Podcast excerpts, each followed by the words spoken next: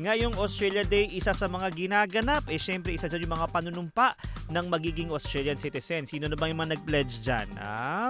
Iba't ibang seremonya po yung ginagawa sa iba't ibang estado, di ba? Iba't ibang council. Pero paano mo nga ba malalaman kung eligible ka na na maging opisyal na citizen ng Australia? Yan ang ating pag-uusapan dito sa trabaho, visa at iba pa. Trabaho, visa at iba pa. Trabaho, visa at iba pa. At para bigyan tayo ng kaalaman at payong eksperto, kasama natin ang immigration lawyer na si Attorney Ravy Marinas. Magandang araw, Sir Ravy. Magandang araw sa iyo, TJ. Ayan, napad nabanggit ko na, Attorney Ravy, yung ating pag-uusapan, yung Australian citizen o yung citizenship. Eh, karamihan Oo. po ng mga migrante, kabilang ng mga Pinoy, eh, target talaga manirahan dito, syempre, sa Australia, tapos maging citizen. Paano po ba malalaman kung ah, eligible ka na? O sino ba yung mga magiging pwedeng eligible na maging Australian citizen? May may mga category naman na mga ah, may eligibility. Pero siyempre yung normally dyan, yung mga permanent residents na rito, no? Um, with a certain period of ah, time na nandito na sila. Although just in passing, um, pwede naman nating ilahad na yung mga pinanganak dito, no? I mean, they are eligible, no, by by birth or use solely tinatawag nila, no, sa Latin by by ano, ah, by the soil. Eh, ganun din yung um, may mga eligible din na ano, anak ng ng Australian citizen o permanent resident na pinanganak sa ibang bansa. Ano, ito naman normally tinatawag na citizenship by descent. So mag apply ka rin noon. Pwede rin yun, but you have to go through din sa through normal application din. Pero siyempre yung pinaka ano dyan, normal at saka yung karamihan dyan ay yung citizenship by conferral. Na yung mga nanirahan na dito at na naging permanent resident na sila, eh, eligible to apply for citizenship. Normally, ang kailangan lang naman i-ano dyan, i-approve ay yung residence uh, requirement. Sa residence requirement, ang kailangan mo kasi dyan, eh, four years ka na physically, no, na nandito sa Australia.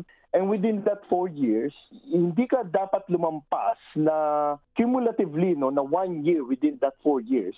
And also within the one year na mag apply ka ng citizenship application mo, hindi ka dapat lumabas ng bansa o nasa labas ng bansa na cumulatively na 3 months no within that 12 months before the application. Medyo complex yan pero basically sa tingin mo eh mamimit mo naman yon yung 4 years na yon at saka hindi ka naman sa tingin mo hindi ka naman lumabas ng bansa na uh, completely na either straight yan or labas ka ng labas na aabot ng 4 years yan. At uh, within the 12 months na mag apply ka, eh, hindi ka naman siguro nag-stay sa Pilipinas ng more than 3 months, eh mamimit mo naman yung requirement na yun. And then one year from the time na, na nakamit mo yung residency mo, pwede ka na mag-apply nun. Bagamat, na-accumulate mo na rin yung last 3 years. So, 4 years siya altogether. So, Mm. ganun yung formula doon. Ayun, malaking bagay. I-clarify ko sana yun, Attorney Ravy. Halimbawa, Mm-mm. yung 4 years from the time ba naging PR ka o yung pala nabanggit mo na na from residence, Hindi. ano? Tama, Mm. tama, tama. So, malaking kasi bagay.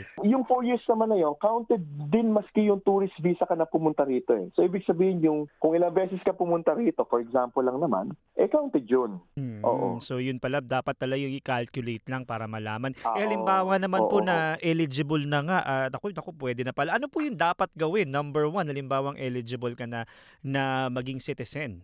So, gaya nga na nabanggit ko, kung makakalculate mo na na-meet mo na yung residency requirement, eh syempre, i-prepare mo na yung mga mga documentations. Ang normal lang naman na tinitingnan nila dyan, yung, yung passport mo, and then if you're married, syempre, pag may change of name, ah, titingnan yon yung birth certificate mo. At saka syempre, no, yung, yung identity declaration. No? Kailangan may kakilala ka na, na lawyer na katulad ko or doctor. Nandun niya sa ano eh, sa yung tinatawag nilang Form 1195, no? yung identity declaration na kailangan mag-vouch dun sa identity mo at i-vouch din yung passport mo. Mm. Tapos kailangan mo rin i-produce dyan yung luma mong passport. Kung merong stamp doon, eh makikita dun yung first yung yung first arrival mo Australia kasi hinahanap din nila yun para makalculate nila yung four years. So basically yun lang naman ang mga hinihingi. Mm. Ah, medyo matagal lang ang ano diyan ang processing.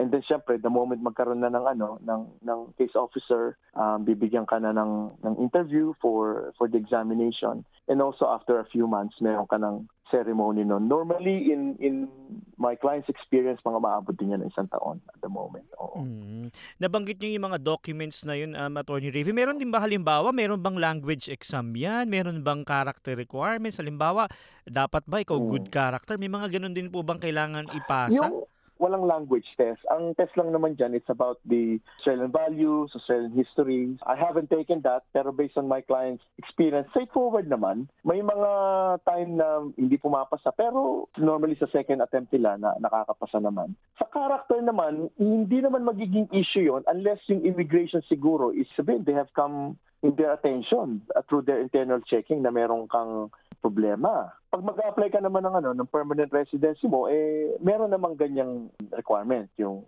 yung character. So you have to provide your police check. So doon pa lang nasasala na. Kung sakaling makaligtas ka man doon at magiging issue yan sa ano, yes, there is a provision in the Australian Citizenship Act na they can refuse no the application and doon din sa mga nakakuha na ng citizenship if you have uh, been involved in in an offense na um, it's a, it's a very grave no uh, offense or substantial series of offense na nagre-result sa 12 months imprisonment or any offense na in relation to uh, children sexual assault domestic violence yan medyo problematic.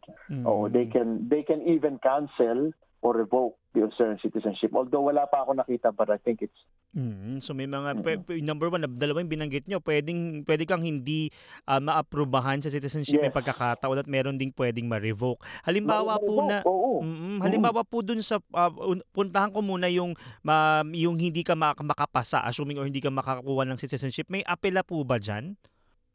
Ah, yes, there is. No, pwede kang umapil sa AAT din. In my practice, I haven't done that. But yes, there is an appeal process for the refusal of Australian citizenship. Gayon din po sa pag na-revoke. Halimbawa po nabanggit nyo kanina yung mga Yes. ah, ma- sample nun, 'di ba? Yung iba-ibang mga Mm-mm. cases na pwede. Pwede ding may meron ding appeal. Pwede rin. Meron, merong appeal process yan and it could go up to, say, yes, a federal court or high court um, if if necessary. Um, although maano na yon, no? medyo madugo na yon at magastos. So, pero meron naman procedural fairness eh.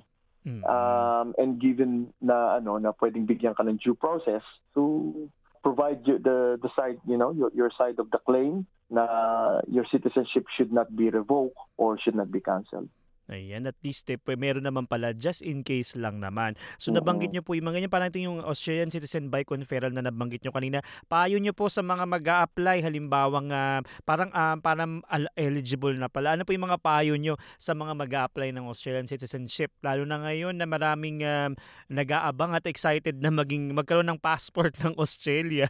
passport, di ba? Oo naman tayo ng mga Pilipino mataas ang rate natin you know to na gusto maging ano citizen. Siguro malaking tulong na malaking ano doon incentive yung dual citizenship no. Kasi both the the Philippine law and also the Australian law recognize no um, dual citizenship or actually multiple citizenship pa nga kung if if uh, if you like.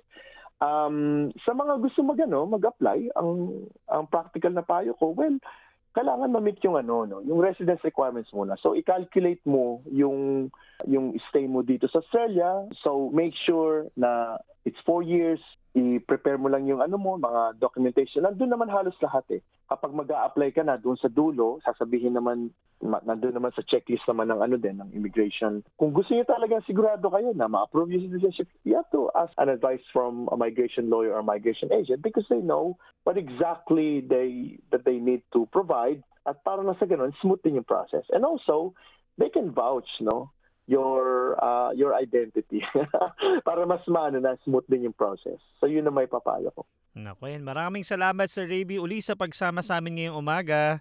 Walang anuman thank you din sa time and for for having me again no dito sa program mo Napakinggan natin ang immigration lawyer na si Attorney Ray V. Marinas pero paalala po na ang pangkalahatang paliwanag at impormasyon ay gabay lamang.